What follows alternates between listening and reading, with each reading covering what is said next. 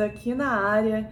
Hoje vocês vão conferir a entrevista com o Rod Flauzino, ele que é guitarrista, tem um canal no YouTube, falou um pouquinho aí sobre o canal no YouTube também, é, sobre carreira, guitarra e sobre o futuro do entretenimento aí pós-pandemia. Confere aí. Fala galera, bem-vindos a mais um episódio de Sonoridades. Hoje a gente sai um pouco do estúdio, sai um pouco dos lugares que a gente costuma vir. Invadimos a casa de um Guitar Hero, um Guitar Gods. o, cara, o cara mais falado do YouTube, mais seguido do Instagram e mais amado e odiado da internet. Rodrigo Flauzino. Salve! Rodrigo Flauzino na área e Java na área. Tamo junto. Rodrigão, bem-vindo ao programa. Obrigado, legal. Finalmente nos falamos depois de muitos anos né, tentando fazer uma coisa. Pois é, então, faz o que, uns dois, três anos então, que é a última vez que a gente se viu. Exatamente. A gente se encontra quando tá rolando som por aí, né? Nesse negócio de pandemia, não dá pra sair. Né? E como é que você tá fazendo a pandemia? Ah, tocar não tem rolado muito, assim. O ano passado rolou, sei lá, devo ter to... eu toquei menos de 10 vezes, né? Provavelmente, entre ao vivo, live, ao vivo assim, tipo de ter algum público que abriu uma época, ou então rolaram algumas lives, né? Tipo, eu fiz uma live comemorando 100 mil inscritos no canal, que a gente, foi a galera, os participantes no estúdio. Teve o Pompeu, né? Que teve o Pompeu, a gente fez um, uma música do Slayer e uma do Corsos. Legal demais. Tá lá no YouTube pra quem quiser ver. Procurei. Tenho, eu fiz uma live com a banda Hard Stuff, lá no estúdio também, transmitimos, foi bem legal. Fizemos é, com Made in Tubers no manifesto, tinha pouquíssimo público, estava abrindo, mas o legal é que bastante gente assistiu. Eu fiz algumas com a Children, Children of the Beast, que era o Made in Cover também, e só lá no começo do ano passado que eu devo ter tocado umas, sei lá, 4, 5 vezes é, com a Hard Stuff na noite, assim, então eu devo ter tocado umas 10 vezes. Geralmente a gente tocava, sei lá, entre 70 80 vezes, né? Alguma coisa assim. Isso deu uma boa afetada, né? É, eu gosto de tocar, né? A principal coisa que eu curto fazer é tocar. E... Mas por outro lado, é, rolou oportunidade, é, assim, muita gente ficou em casa, então até aumentou procura por aula, curso. É, eu vi até notícias que Uh, teve, por exemplo, o Fender, como vendeu bem mais instrumentos, a, indústria no geral. Então, conversando com colegas, eles estavam contentes com resultado mesmo da pandemia. Então, é que não foi ruim para quem não ficava só no palco, né? Só o cara que está dependendo só do palco aí ferrou. E você aproveitou, obviamente, nessa pandemia, vai fazer, já fez um ano que a gente está praticamente trancado, né, sem poder fazer muita coisa o seu canal deu uma bela de uma, né, de uma, vou dizer que você deu uma repaginada do seu canal, você deu uma outra guinada. Como é que foi mudar uma coisa que você estava fazendo em paralelo ao seu, aos seus shows que acabou se tornando sua grande vitrine nessa pandemia? É, o, o canal já faço aí já uns 4, 5 anos, só que eu, por necessidade, para divulgar o trampo como professor de guitarra e tudo mais. Aí eu fui vendo que mais pessoas começaram a assistir e tal, e Aí eu fui tocando isso mais regularmente, principalmente no ano passado, né? É, eu acabei não. Uh, no começo eu falava muito assim, ah, hoje eu vou ensinar a escala maior, hoje eu vou ensinar, sabe, coisas específicas. Aí a gente foi para um lance mais amplo, de falar sobre bandas, sobre temas um pouco mais polêmicos, analisar guitarristas, esse tipo de coisa. É, isso atraiu bem mais gente. E eu estava até vendo que, pô, em um ano, o, um ano certinho, eu tava vendo ontem isso, é, o canal cresceu 100%, tava com 70 mil é, inscritos e agora tá com 140 mil inscritos, 140 e pouco, 142, coisa assim. Então foi bom até o ano passado por esse lado de, do canal e tal. Legal. E qual foi o vídeo mais difícil que você fez pro seu canal já?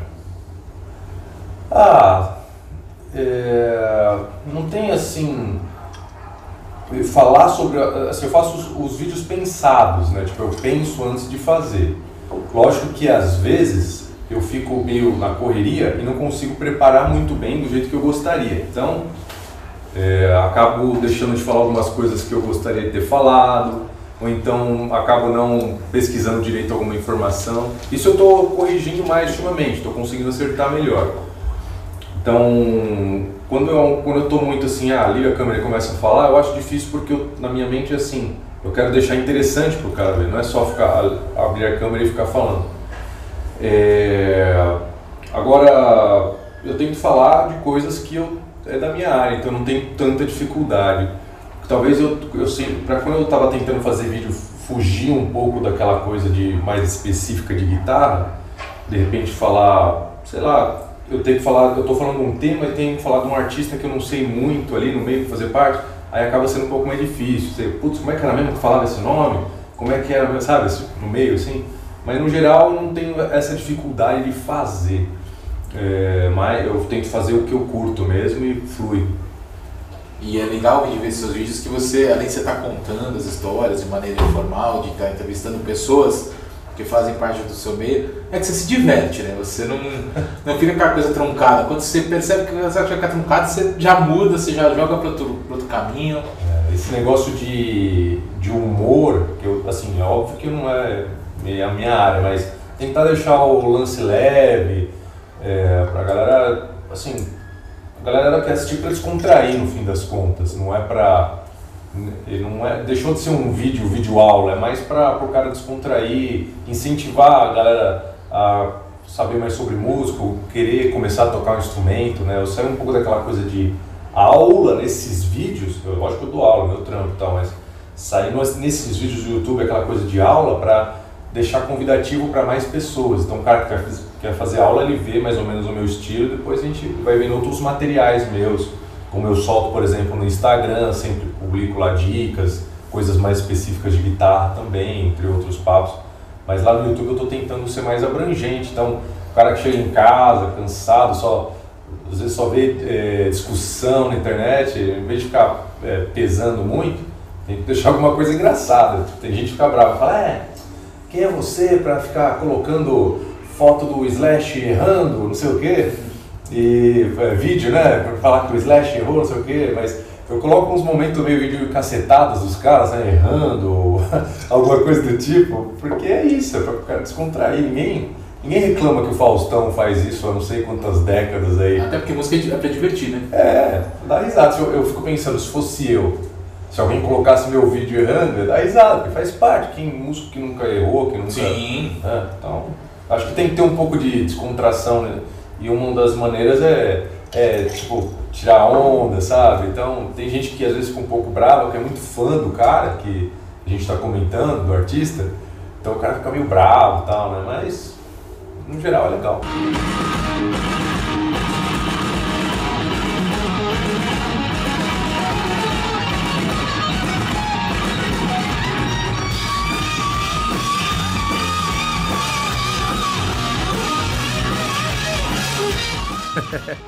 Esse é o solo da Love Gun do Kiss. O Ace Frehley tem tudo: carisma, pegada, atitude rock, criatividade.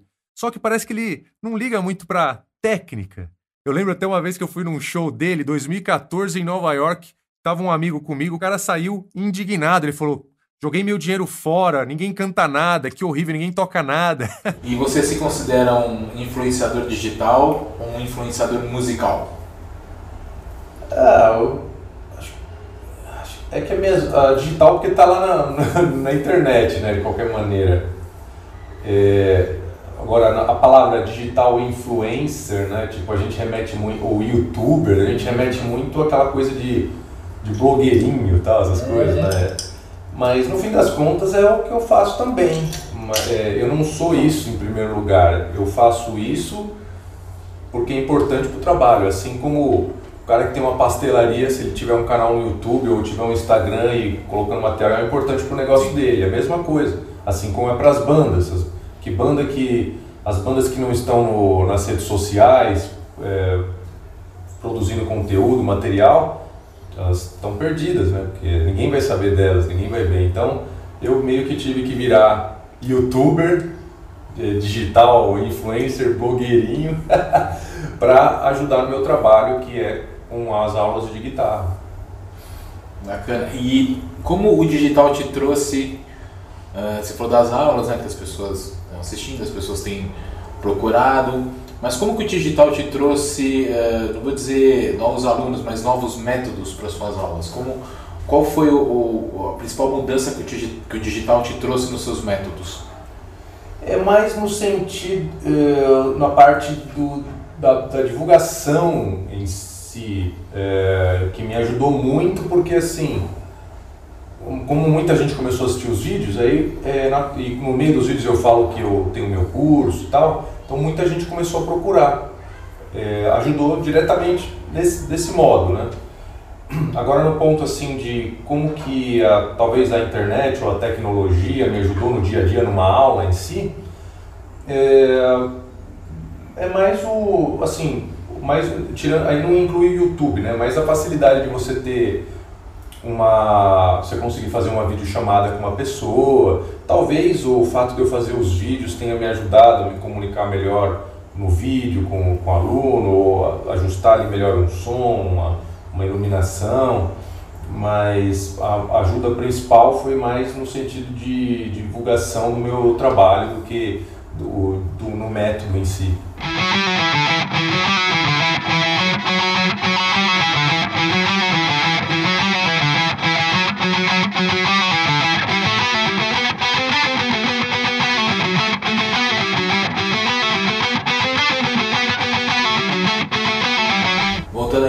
Questão do, do digital, você teve a, tocou na nona, que era sua banda autoral. Banda nona. Aí você teve tocou na Children, Hard Stuff. Hard uh, tem os projetos de collabs que você faz, você tem a sua carreira até como guitarrista, solo, etc. Como é que você, ainda dentro dessa coisa digital, como é que você concentra todas essas experiências ou todos esses backgrounds, esses, é, esses artistas que você tocou e que você fez parte dessas bandas, como é que você traz para o seu mundo digital? O, é, eu, por exemplo, é, eu toquei muito cover de Iron Maiden, ainda toco. E a banda, eu, eu comecei a tocar guitarra por causa, por causa do Iron Maiden, né? É, então quando eu tenho. Eu viro e mexe, eu acabo falando de Iron Maiden nos vídeos, não é fácil. e é legal. É ao mesmo tempo as pessoas que é, acompanham gostam, elas curtem também. Esse é o, meu público, né? Boa parte. É, agora, o que eu sinto que é legal é que várias experiências que eu tive tocando em todas essas bandas é, rendem temas de, de vídeos. Por exemplo, eu fiz um vídeo que as músicas que a galera adora, mas os músicos não aguentam mais tocar, né? Pensando justamente nessa experiência de tocar em bar, tocar cover.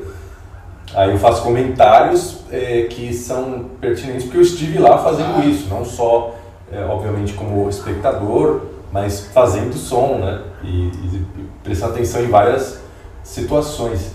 É, então, outro vídeo tipo como os guitarristas te enganam, ou é, como é que é? A, esses dia a dia, né, essas coisas do dia a dia me renderam vários temas. E, no modo geral, acredito que as pessoas, é, dá uma certa credibilidade do tipo assim, ah, tá, o cara toca, mas ele realmente toca, ele toca onde? Dá pra ver eu falando, ou tocando, ou demonstrando que eu que eu realmente faço aquilo. E é graças a todas essas experiências que eu tive, eu tenho ainda, tomara que continue, né? Pós pandemia, né? Tomara, hein? Tomara, né? Ah, gente, vocês sabem que eu tô sem máscara, mas é porque eles estão bebendo coisas, tá? Não reparem, ele tá sem máscara porque é a casa dele, tá?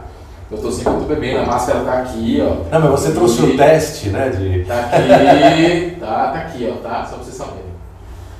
Enfim, aproveitando essa questão dos tempos que a gente está, de protocolos, etc e tal, e você tocou, você acompanhou os protocolos, você acha que a partir de agora, é, até para que se faça um som, se faça um show, vai, vai, ser tudo, vai ser tudo a base de protocolo? Ah, eu acho que assim, você não é meio não é muito minha especialidade ah, falar sobre esse tipo de assunto, é bem achismo, mas eu acho que algumas coisas vão mudar. É, como uma coisa, assim, nem pensando em protocolo, uma coisa que é pior ainda é que as pessoas, nesse todo esse ano, elas estão acostumando a não sair mais. não ir mais em eventos musicais, shows, porque não tem. É, agora, por outro lado, eu torço que, é, por exemplo, bandas vai, maiores e tal, é, consigam levar a galera que está com saudade de, ah, pô, vai ter show e todo mundo vai matar a saudade. Aí sim. É, agora eu acho que com, depois que tiver. É, a, a, gente já está usando máscara, esse tipo de coisa, eu acho que vai ser já comum usar máscara nesse tipo de evento. É, mas eu acho que vai ser mais assim quem, quem quiser. Vai ter gente, muita gente que não vai querer usar máscara, vai estar no meio do evento sem máscara. É, eu digo isso porque assim, a gente vê que tem uma, uma situação que o vírus começou, depois estão rolando mutações, depois tá vacina, mas mutações, sabe? Então, talvez a gente tenha que conviver com isso para sempre, né? De, de vírus e, e, e, mutações e novas vacinas, não sei o quê. Mas eu acho que, eu espero, né? Acho, achômetro total, né? que essa fase de pico vai passar, vai continuar essa outras doenças ou mutações, mas eu acho que vai ser meio que cada um assim, ah, eu, vou, mas eu vou usar máscara, o outro, ah, vou usar máscara, acho que vai ser essa onda aí. A não ser que as pessoas sejam obrigadas a ir num evento de máscara, mas aí não, não aí seria um mero chute, né? Eu acho que vai ser meio assim, cada um fazendo o que acha que tem que fazer. Eu acho que vai ser essa onda não vou nem mais entrar mais a fundo nesse assunto, porque eu também não, não é, sou. É complicado, né?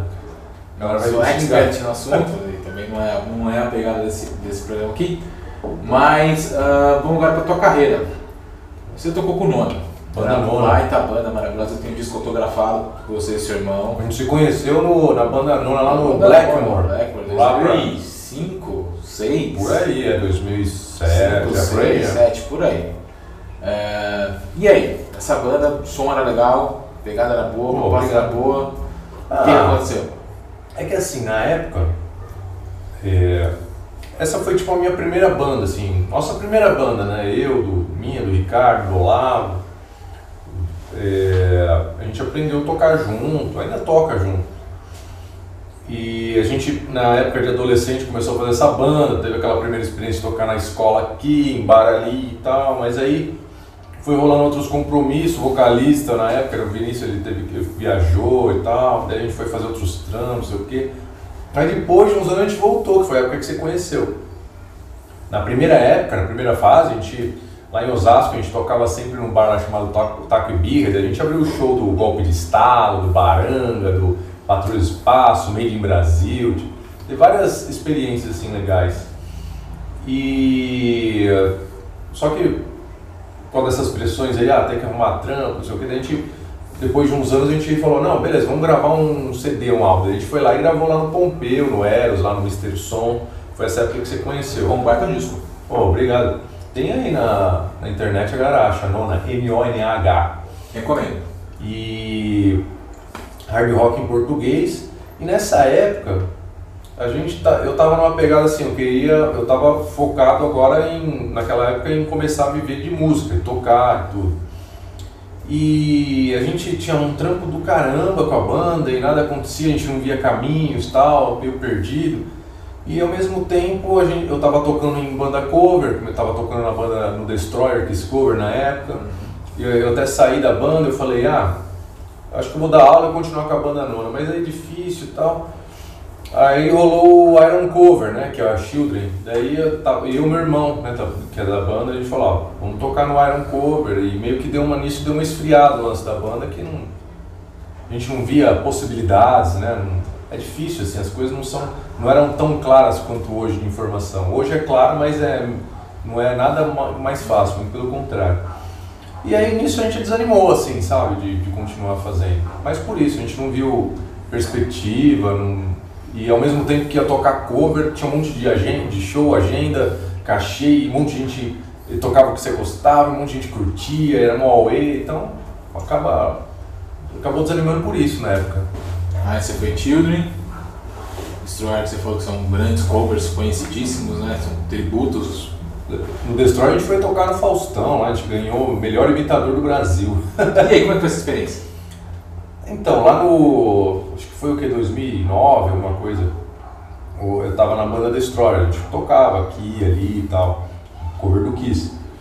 Aí o Fábio Stanley, que é o, o cara, o líder da banda lá, né, que tá desde o começo, fundador da banda, tudo, ele falou: Ó, oh, a gente vai no Faustão. Eu falei: caramba, a gente foi. É, foi uma experiência do tipo. É muito louco, porque você tá tocando, você tá lá, é, tipo, é um auditório, né? Ainda mais eu que já, né, ainda um, quase nunca vou na TV, né?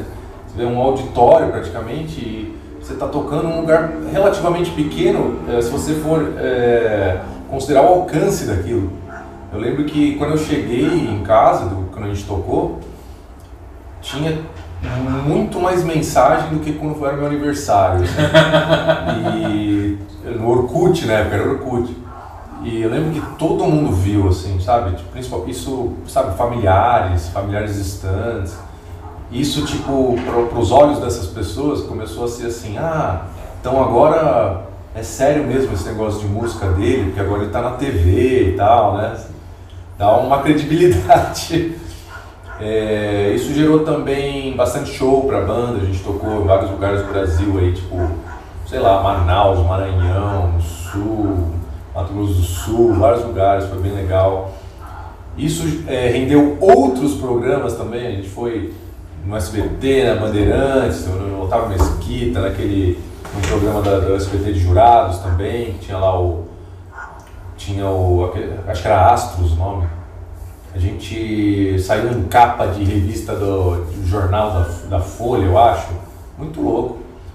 É, então foi, foi bem legal nesse sentido de oportunidades de tocar, de exposição, de dar uma moral para quem é de fora, e não é necessariamente da música, mas parentes, amigos. Lembro que teve, na época eu estava dando aula em escola, assim, teve as escolas que, que eu antes falava, não, não, rola dar aula, falava, não, você não quer vir dar aula aí, sabe, assim de coisa.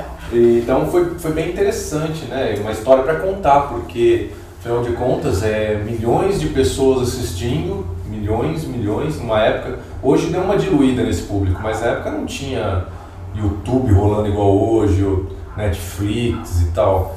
Então muita gente ainda estava concentrada na TV aberta, assim, mais do que hoje. Então, pô, foi épico para mim. Aí depois você fez Children, também grandes coisas, grandes, vários concertos grandes. Vários shows legais, a gente tocou. A gente tocou. É, teve um evento em João Pessoa que era a gente, óbvio que a gente era mais uh, meia boca, porque quem tava lá? Scorpions, não cover, original. O Sepultura, o Angra, é, Matanza, tinha um monte de banda assim, sabe? É, então foi uma coisa muito louca, assim, a gente teve um tratamento legal, tinha em churrascaria e o pessoal assim, que o contratante pagava, daí o a pessoa fala, olha só, eles são do Sepultura, e ela tira foto, você sabe aquela coisa meio, é, rockstar fake, mas rockstar, assim. é, Não, é brincadeira, teve várias coisas legais, teve... A gente tocou com o Paul Diano como banda dele, assim. O Paul Diano, é, a gente ouve no álbum e adora, imagina cantando do mesmo jeito ali no palco, né? A gente tocou, teve um show muito legal no, no Paraguai, num, numa abertura daquela banda chamada Apocalíptica, que os caras tocam né, cello e tal. É, e a gente abriu o show deles tipo num, meio que num, estádio ali. E a galera pirou na gente também, foi muito legal. É, enfim, tiveram a gente fez muito show, muito show do sul ao norte e a galera sempre curtia muito, era muito legal o lance do, do Iron Cover e tal.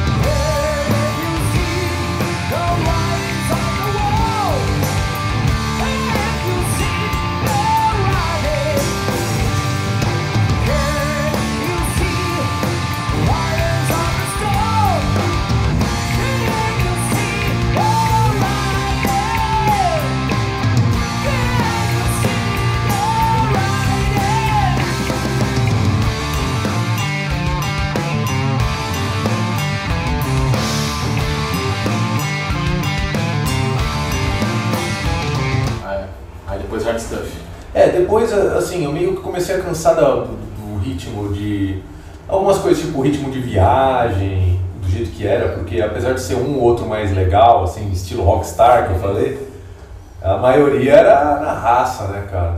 Meio perrengue alguns até. Então comecei a cansar um pouco daquilo, somado a sempre ter que ficar tocando as mesmas músicas e ter meio que imitar alguém, sabe? E ficar meio de bode, de às, às vezes você tá em um lugar e o cara tá trocando ideia. E aí chega, ele fala, ô pessoal, tudo bem? Ó, esse aqui é o. Em vez de falar meu nome, falar, esse aqui é o Dave Murray, esse daqui é o Steve Harris, sabe? então eu acabei ficando um pouco cansado disso. Mas eu gostava de fazer, tanto é que eu continuo fazendo, às vezes, num ritmo diferente agora. É, e por isso que a gente começou a Hard Stuff, né? A gente come, queria continuar tocando, mas foi mais local, fazendo cover aqui também de rock, mas aí surgiu a ideia de misturar, de fazer música com essa banda, e além de manter os covers. E, e como é que foi isso? De criar o autoral? É, aí, aí foi assim. Novamente. Assim, é, a gente meio que no meio da, de tocar os covers, tal, a gente sempre curte to, fazer música, né? E a gente, ao invés de montar uma outra banda e tal, falou, ah, vamos fazer tudo aqui, né?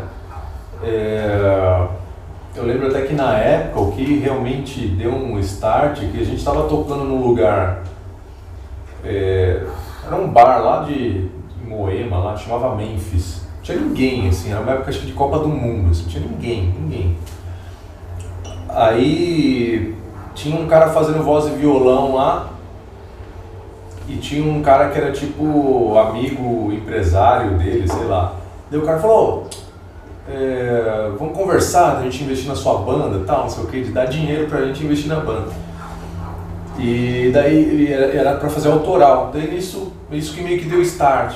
No fim essa parceria nem, nem fui muito adiante. Ele ajudou um pouco tal, mas nem foi muito adiante tava começando umas crises na época também econômicas e tal.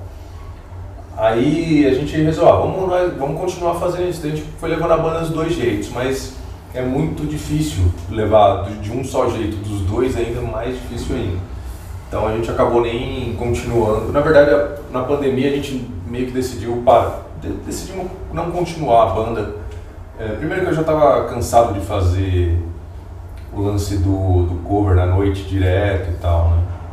Então esse trabalho de você ter uma banda cover, seja específico ou variado, e você fala tocar de sexta, domingo, quinto domingo, sempre a mesma coisa, eu vi que é uma coisa que, que me cansa, assim, apesar de ter momentos legais, você faz aquilo para sempre, sem nenhuma meta nem nada, tem uma hora que começa a cansar, como se fosse uma, um trabalho eterno, assim, sabe? Aí eu dei uma desanimada, assim. E o lance de fazer som da banda, é, a gente até fez, a gente fez algumas coisas, tem, se você colocar da Hard Stuff no, no YouTube, na, na Spotify, essas coisas, você vai ver lá, a gente tem um EP legal, que tem umas músicas tipo I Believe, né, que são legais, tem um clipe que a gente fez da banda que chama Hard Stuff, é o clipe, bem legal. É, no ano passado, da pandemia, a gente fez tipo lockdown sessions, assim, tem uma música que chama é, Come Hell or High Water, que a gente fez também, bem legal. Foi a última coisa que a gente soltou. Mas agora eu tô com planos aí de.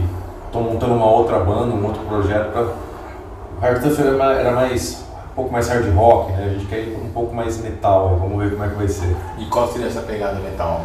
Mas ah, mais, gente... a, a, tipo Iron Maiden, Judas ou... Também, mas é, mistura tudo, né? Não é tipo Greta Van Fleet que segue uma, praticamente uma banda só, né?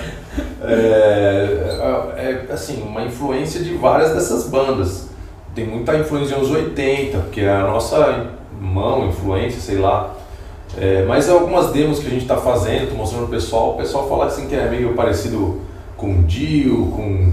É, o pessoal fala que é Algumas pessoas falaram que era Impilitary, algumas pessoas falaram que era Racer X, algumas pessoas falaram que era. É, eles falaram? Enfim, é uma mistura assim meio que de metal tradicional, power metal, uma hard rock, sabe? Essas, sabe? É uma, uma, estamos moldando, né? vai ser nessa onda, assim, vai, e vai ser em inglês. Autoralzão em inglês? É, autoral em inglês, é. Um quarteto, quinteto? Então, estamos decidindo ainda, né? Mas a, no, no, tá, tá, tá sendo um quarteto e tal, né? A gente não tá. falando muito o que tá fazendo Claro, ainda, né? Só pra. Estamos fazendo já para caprichando no trampo, mas não- o que tá certo é que, que a gente tá fazendo e que eu quero lançar. é, não é certo, eu quero lançar esse ano, mas não sei se Quem vai são os integrantes? É, a gente tá fazendo. Tá eu, meu irmão, né? Que a gente tá trampando umas músicas. Que é o seu fiel escudeiro sempre, né? É, a gente tá sempre, né, junto. O... A gente tá fazendo umas demos, a gente começou a trabalhar com o Marcelo Saracino, que, que ele faz é, Heaven and Hell, Dio Cover, né, ele já teve outras bandas tipo Super Máquina e tal. E a gente também tá fazendo, tudo indica que quem vai tocar com a gente é o Olavo também, do Nona e tal, então... É tipo a banda nona que só com outro vocalista. Hard Stuff, que foi uma época com outro vocalista. coisa. Que legal. Só que a gente tá fazendo um lance com o Marcelo que é mais uma onda mais metal, mais. Né, a gente quer ir mais pra esse caminho, menos hard rock dessa vez. Tem ainda. Tem ver, mais. Sim, é. Vai ficar mais Não é metal. tão farofa. É, menos assim. Menos, é. sei lá. E carreira solo como guitarrista, assim, você pensa em lançar um disco só com composições suas, instrumentais, alguma coisa assim, não? Ah, teve o. Eu soltei um EP com músicas minhas, instrumentais, faz uns 6, 7 anos já. Tem aí o videoclipe Pointless Race. né? Só que eu curto mais tocar com banda, assim. Eu gosto de me envolver no lance de, de- da parte de escrever letra também, no- na temática.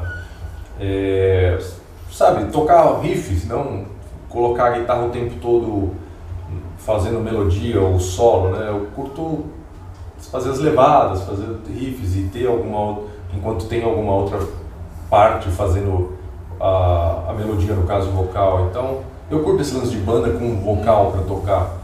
Não, eu não tenho vontade de ser tipo guitarrista tipo Satriani, essas coisas assim. né? Eu acho muito legal, mas é, gostei mais já até uma época, mas soltei o EP porque eu tava afim. Se eu tiver de novo eu solto outro, mas não pretendo fazer isso, Isso full uma time. carreira. Não, é. Legal. E pra quem é leigo na guitarra, tipo eu, o que é um riff?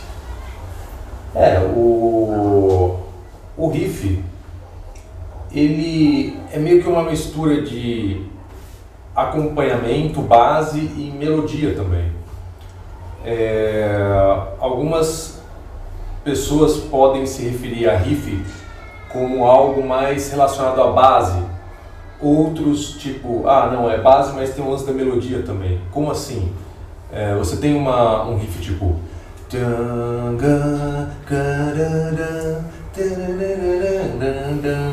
Isso é uma melodia.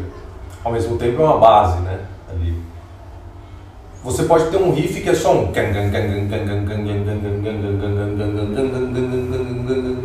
Isso é um riff. Muita gente chama de riff, mas eu gosto de eh, me referir ao riff, mesmo quando tem um quê de melodia misturado, estilo, por exemplo, Black Sabbath.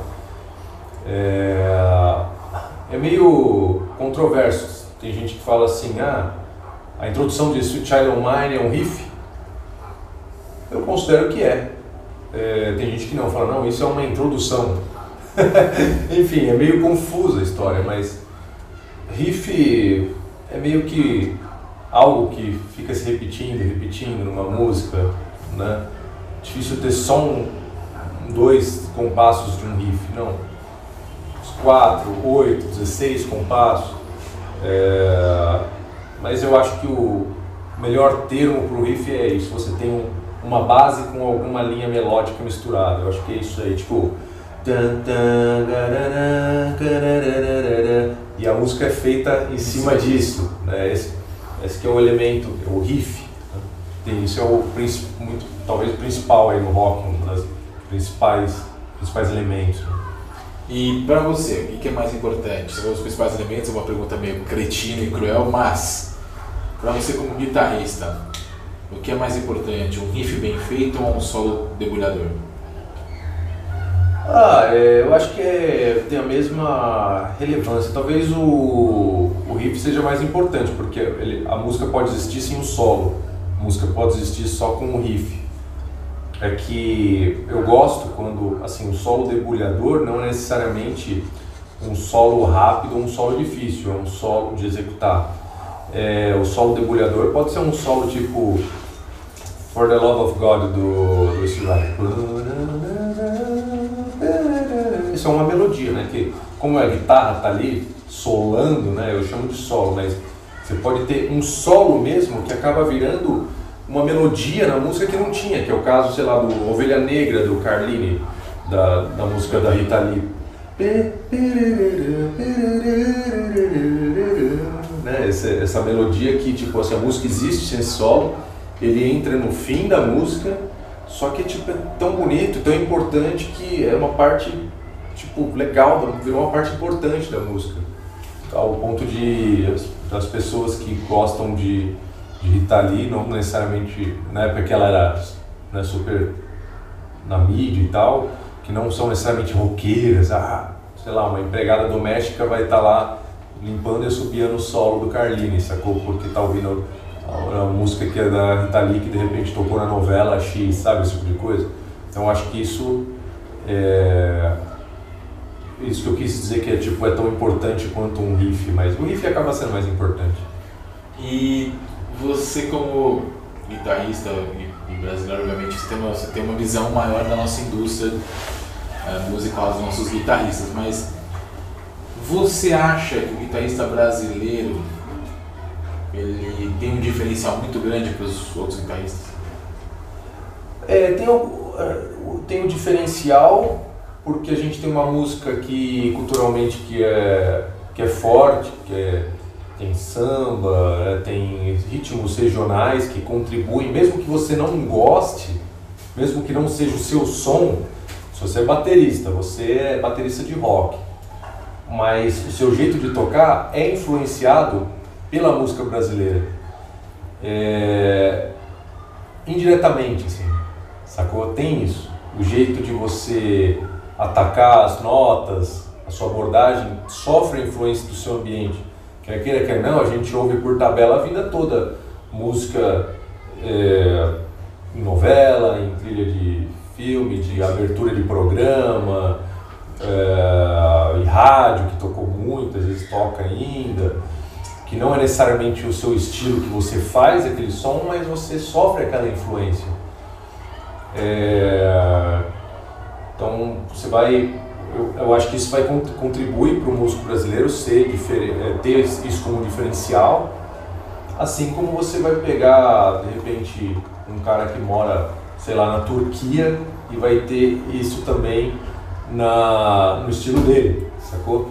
Não música brasileira, obviamente, a música regional dele. Só que a gente tem um território muito grande, tem vários tipos de música de rolando, então isso é um, é um ponto, ponto positivo pra gente. É muito, quando você pega um cara tipo os exemplos de, de sucesso aí nossos do rock, do rock fora, que é o Sepultura, o Andreas Kisser, o Kiko Loureiro, o Angra, os caras usaram muito elementos de música brasileira como um diferencial para tocar aí mundo fora. Isso mostra como que a nossa música é valorizada pra, em outras partes do mundo. Né? E você, obviamente, já, já lidou com vários tipos de público, vários tipos de situações, mas queria saber um perrengue que você passou enquanto estava tocando, tanto ah, quando você estava tocando em relação a palco, como em relação de público. Ah, tem vários, por exemplo, teve uma vez que eu, com a banda Nona, que a gente foi tocar num lugar em Botucatu, que era tipo uma festa de faculdade, né? Aí a gente, pô, que legal, eles estão chamando a gente mesmo pra tocar, né? Banda de autoral tal. Pô, que legal, vamos lá. Pô, vai ter cachê, que legal, vamos lá. Chegou lá, uma galera, né? A gente tocou uma música, tocou mais uma música. Aí, tipo, lá pra terceira, quarta, quando a gente acabou, a galera começou, sertanejo, sertanejo. Isso foi tenso, a gente fica, e agora? Fica meio tipo sentido com aquela vontade de se esconder e nunca mais aparecer. É, teve coisas do tipo, a gente foi tocar no, numa situação com a Children of the Beast, que era o Bruno Sutter que estava substituindo o Sérgio no vocal. Aí ele foi tentar fazer um lance que rolava no Iron Man do Bruce Dixon pegar o Dave Murray no colo e sair andando. Aí ele foi fazer isso, daí ele me derrubou e a gente caiu junto. Nossa. Teve- ah, sem contar coisas, tipo, tocando muito em bar, boteco, sabe? Bêbado que vem, senta na sua, nas coisas, desliga tudo. Sabe, o cara. Ah, lidar com bêbado é, é sempre uma, Sempre uma aventura. uma aventura, né, cara? Tem, tem de tudo, cara, sabe? Você deixa, ah, beleza, acabou de tocar uma entrada, tem isso em bar, né? Toca uma entrada, deixa lá seu instrumento, você sai, aí você começa a ouvir um barulho de guitarra, você vai ver, eu pegaram sua guitarra e estão tocando. Geralmente desafinado. É, não, geralmente. Pegou lá, blém, blém. geralmente muito desafinado, geralmente correndo risco de estourar as cordas. Pois é, correndo tudo errado, assim. Que Você fala, não, não, calma, chega, chega. Que beleza, hein? A gente pedindo pra, pra tocar rola, né? Muito assim, ah, posso dar uma canja, né? Já, tipo assim, posso dar uma canja? Posso uma canja? O cara me encheu tão de saco, eu falei, "Ah, quer saber? Pode. Aí ele subiu lá, tipo assim, dá uma, uma, uma sabe quando todo o, o ambiente começa a dar uma desanimada, você fala, Uhum. que tristeza, todo mundo sentindo aquilo. O cara tá tocando tão mal que tipo, todo mundo desanima, uma A banda desanima. É, no mesmo público, você fala, meu Deus, o que aconteceu? A galera falou, não, por quê? Sabe? Você fez isso. É. Mas já aconteceu que você abre pra tocar e você tem uma grata surpresa, a pessoa tocar bem e tal. É, Alguém do público geralmente quando o conhece. cara toca bem é porque a gente conhece, fala, ô, vem aí, faz um som com a Mas gente. nunca aconteceu de alguém que você não conhece subir e surpreender. Já aconteceu tipo assim, é, a gente tá lá tocando no bar, aí aparece lá no bar, não foi no Café Piu Piu, aí apareceu lá o Roy Z. O Roy Z que era guitarrista do Bruce Dickinson na carreira solo, ele é produtor do, do Judas Priest, do Bruce Dixon, ele é compositor da, ou co-compositor da Tears of the Dragon, né? Que é o maior hit aí do Bruce Dickinson. Aí, e essa é uma música que rola muito na, na noite, assim, né? De rola. cover. Aí a gente ouviu falar, ele falou, vamos aí, o Nando Fernandes, vocalista que tava com ele, eh, que levou ele lá, né, no, no Café Piu Piu, ele também subiu pra cantar. Ele pegou a minha guitarra, né? Só que eu não sei se ele quis andar de rockstar ou se ele tava muito louco, não sei. Ele, faz, ele detonou a guitarra, pegava, esfregava no, no monitor, no retorno, sabe, detonava ela, assim, eu falei, meu Deus, ele vai acabar pegando a guitarra. E é, é aquela guitarra que custou uma grana. É, nem por isso, mas porra, minha guitarra, né? Também, né? Minha guitarra. Mas aí deu tudo certo, foi legal, né? Pô, puta experiência, ter o cara ali. É, Teve. Ah, teve situações assim, teve o cara. Teve uma. Uma vez a gente tava tocando um manifesto, não era nem hard stuff, era um juntado que a gente fez lá. Era um, um catado, assim, né? E tava lá, acho que o baterista do Crash Diet. É, daí o cara, gente boa, e aí, vamos, vamos, vamos tocar. Falei, Beleza, vamos aí tocar, sei lá, Child O' Mine, vamos aí. Daí o cara subir tocar tudo errado, vocês falam, meu Deus. é normal, o cara não tava preparado para aquilo, chamar e tal. Mas é, assim, isso não tira. Tô falando isso como uma curiosidade, né? Claro. não tira o, Tira o talento do cara, porque o foco dele é, ser, é, a- tocar o som dele e tal, né? É, é só título de curiosidade, né? Porque acontece tudo, cara. Aqui é tanta coisa que eu nem, nem lembro, né? E, e você tá nessa estrada há uns bons 15, 20 anos tocando guitarra. Ah, as primeiras vezes que a gente tocou assim em bar e tudo foi no século passado, né?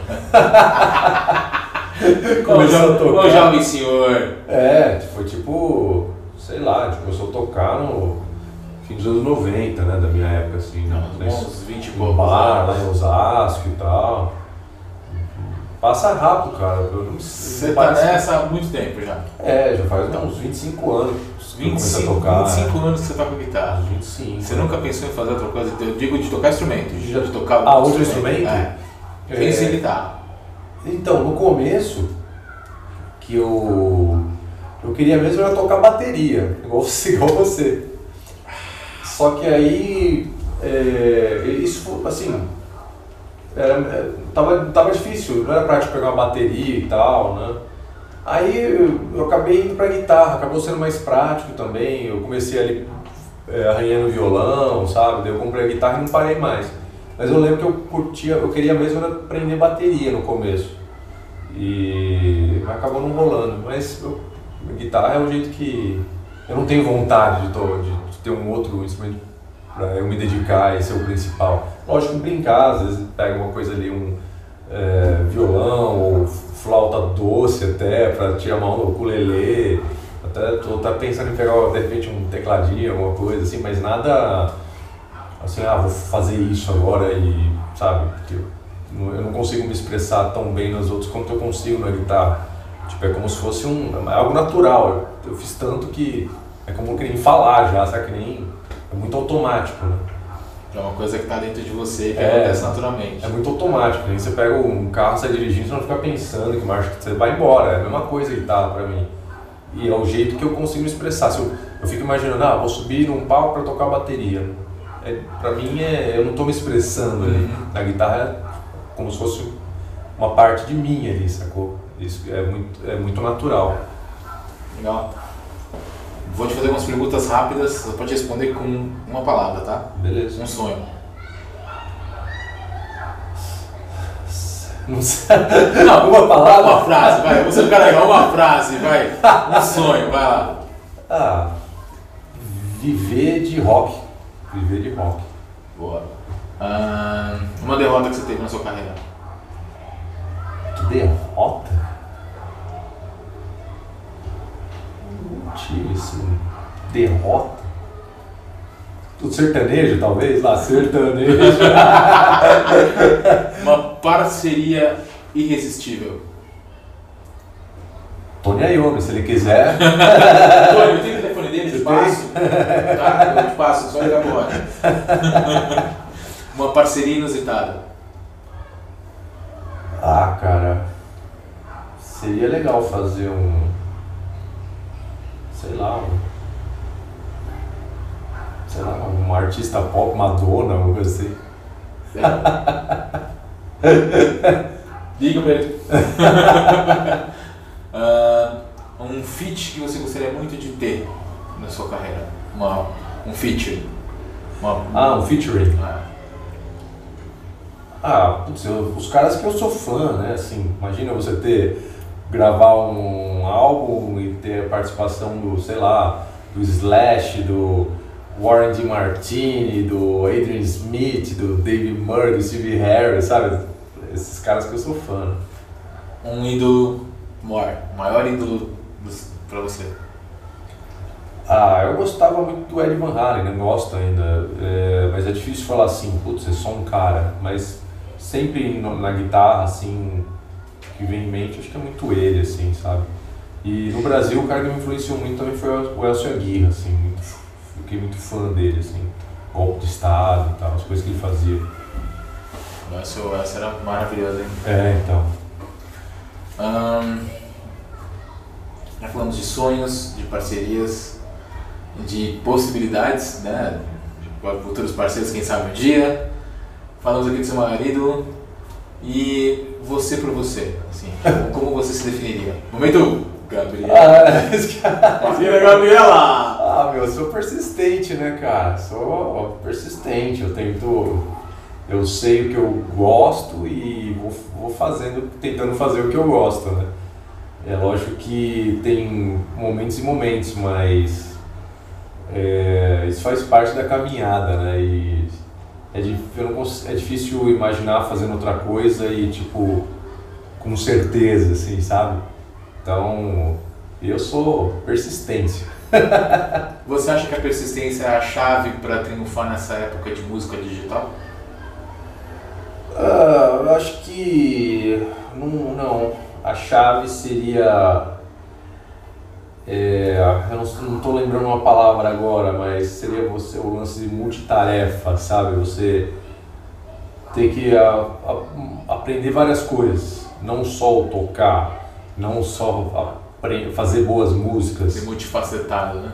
É, você aprender sobre é, produção do, de material, de mídia, de, de marketing, de distribuição, de Uh, cara, tem muita coisa, assim, muita coisinha, assim, sabe? Parte de finanças, tudo. e você tem que estar antenado com, em tudo e fazer tudo funcionar. Infelizmente não dá pra gente focar mais em ser o melhor em uma coisa só. Você tem que focar. Você pode ter um foco, mas você tem que aprender de tudo. Porque não tem. E o marketing digital é. Já que você falou sobre o digital, é uma peça muito importante nisso. Com certeza. Para encerrar nosso papo, o que, que é mais importante na guitarra, na sua visão? O feeling ou a técnica? Ah, sempre o feeling, né? O feeling, a técnica é para você botar o feeling para acontecer. Você vai falar, ah, legal, eu tenho muito feeling, mas você não consegue tocar nada na guitarra e vai sair. Porque os caras falam assim, não, isso daí é muito, não tem feeling. É que o que acontece? Quando o jovem começa a aprender a tocar guitarra, ele muitas vezes é seduzido pelas possibilidades técnicas do instrumento e aquilo é, seduz ele e ele quer usar aquilo, ele acha que também vai fazer a cabeça das pessoas.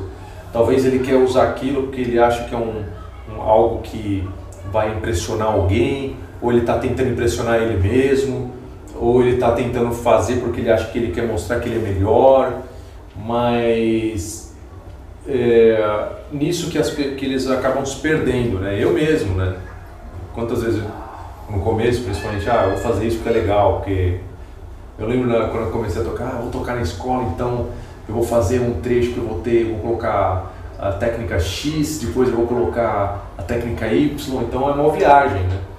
Só que aí com o tempo é, você vai sacando que a técnica é para você estar tá em dia no instrumento para colocar o som que está na sua cabeça e fazer acontecer o som que está na sua cabeça. É para isso que serve a técnica é um meio, né? não é um, um fim, porque é, é para te ajudar a você conseguir. Às vezes você, tá num, você não está, vamos supor que você tá, não está num momento de inspiração ou você está querendo compor. Você, se você estuda, você sabe o caminho que você pode explorar. Ah, de repente eu quero um som mais denso. Vai, ah, aquela escala que eu estudei tem aquele som, sabe?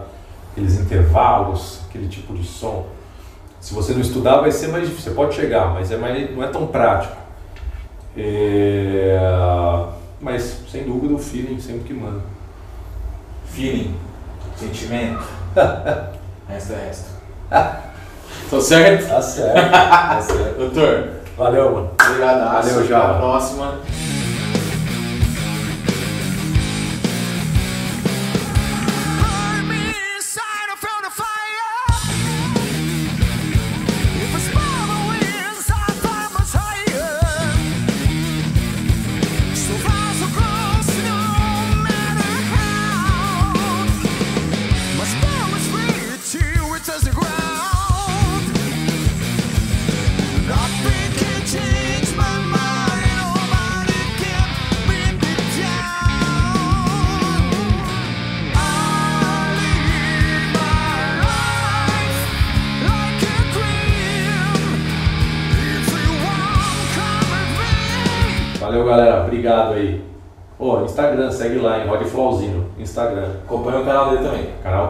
Flauzino.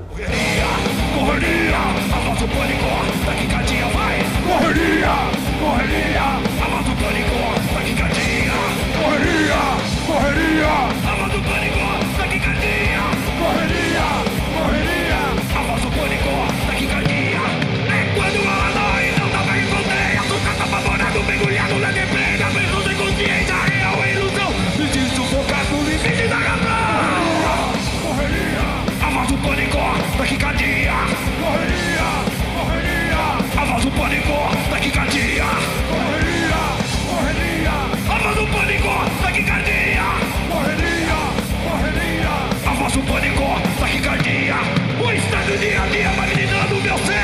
Onde confiança já virou um dever. Sinto falta no passado, sinto falta no ninho. Só vem gente fina dando uma de coisa. Correria, avança o pânico, taquicardia. Correria, correria, avança o pânico,